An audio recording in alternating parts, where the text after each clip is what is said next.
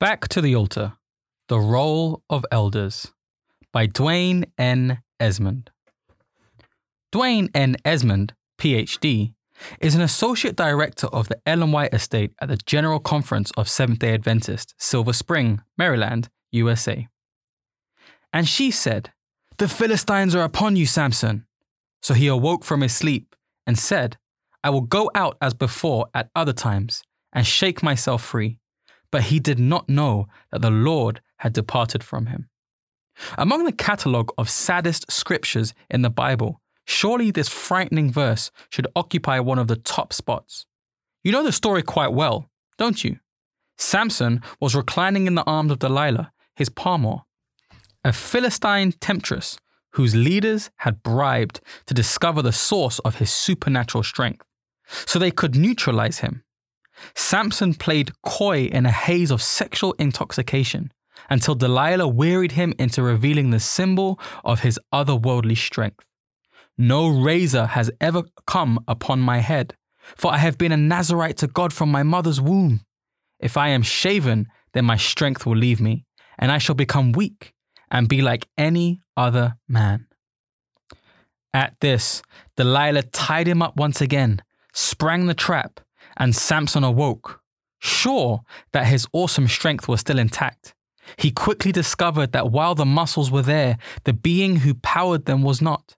The Spirit of God, the true source of Samson's strength, had left him. Powerlessness.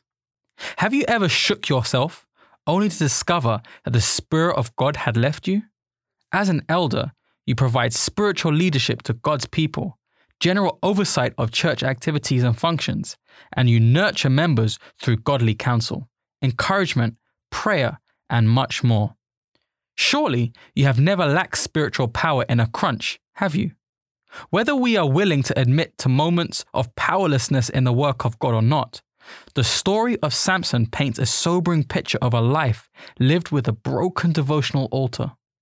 Samson's birth was divinely predicted, his diet divinely prescribed, and his calling divinely outlined. But did Samson have a personal walk with God to match his divinely ordained purpose? There is no record of it in Scripture. Reflecting on the faithfulness of Joseph versus the faithfulness of Samson, Ellen G. White notes quote, Samson, in his peril, had the same source of strength as had Joseph. He could choose the right or the wrong as he pleased. But instead of taking hold of the strength of God, he permitted the wild passions of his nature to have full sway. End quote. Samson lacked the revival and reformation power of a vibrant devotional altar. Gifts without an altar. The life of Samson is a cognate reminder that gifts given for the glory of God are nourished by daily, consistent relationship with God. It is in these private moments of God that our foibles are unmasked, hearts converted, and services refocused. God has always wanted this connection with human beings. He came to visit Adam and Eve in the cool of the day, after they had sinned. It can safely be assumed that this was not the first time God had done so. He was accustomed and committed to meeting with the holy pair every day. After the exodus from Egypt, God began to institute a devotional structure for personal worship with Him. Morning and evening worship experiences were to be the spiritual bookends of Israelite life. God signaled as much when He said to Moses, quote, One lamb you shall offer in the morning, and the other lamb you shall offer at twilight. End quote. In short, God never intended for His children to attempt daily life or service without Him. In spite of this fact, many Seventh day Adventists appear to be doing just that.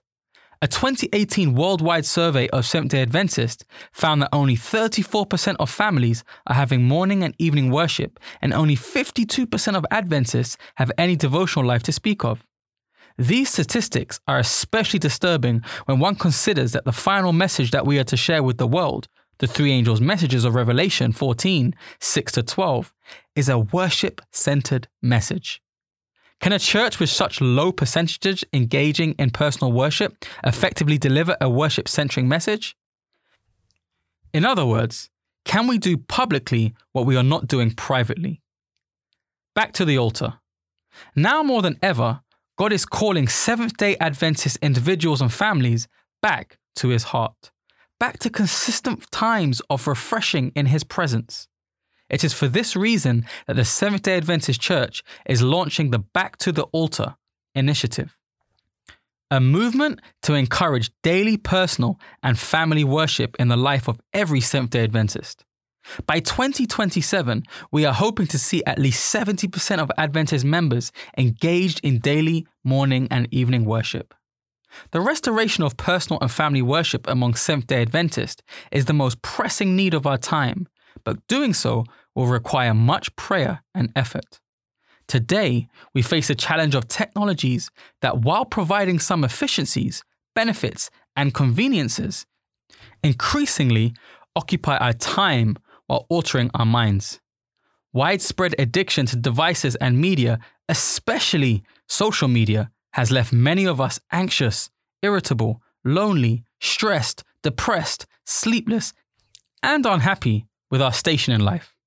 Ironically, personal and family worship has the opposite effect. It calms our minds, decreases loneliness, reduces stress, increases peace, fulfills our emotional needs, and teaches us contentment. What elders can do. Elders within the Seventh day Adventist Church are leaders who have their hands on the pulse of local congregations around the world. You are indispensable to the work of God, and the BTTA project. Here are three critical things that elders can do to help revive personal devotional life among church members. 1. Lead by example.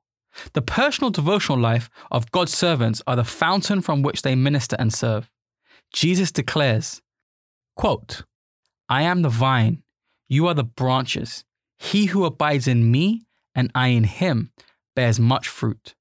For without me, you can do nothing. End quote.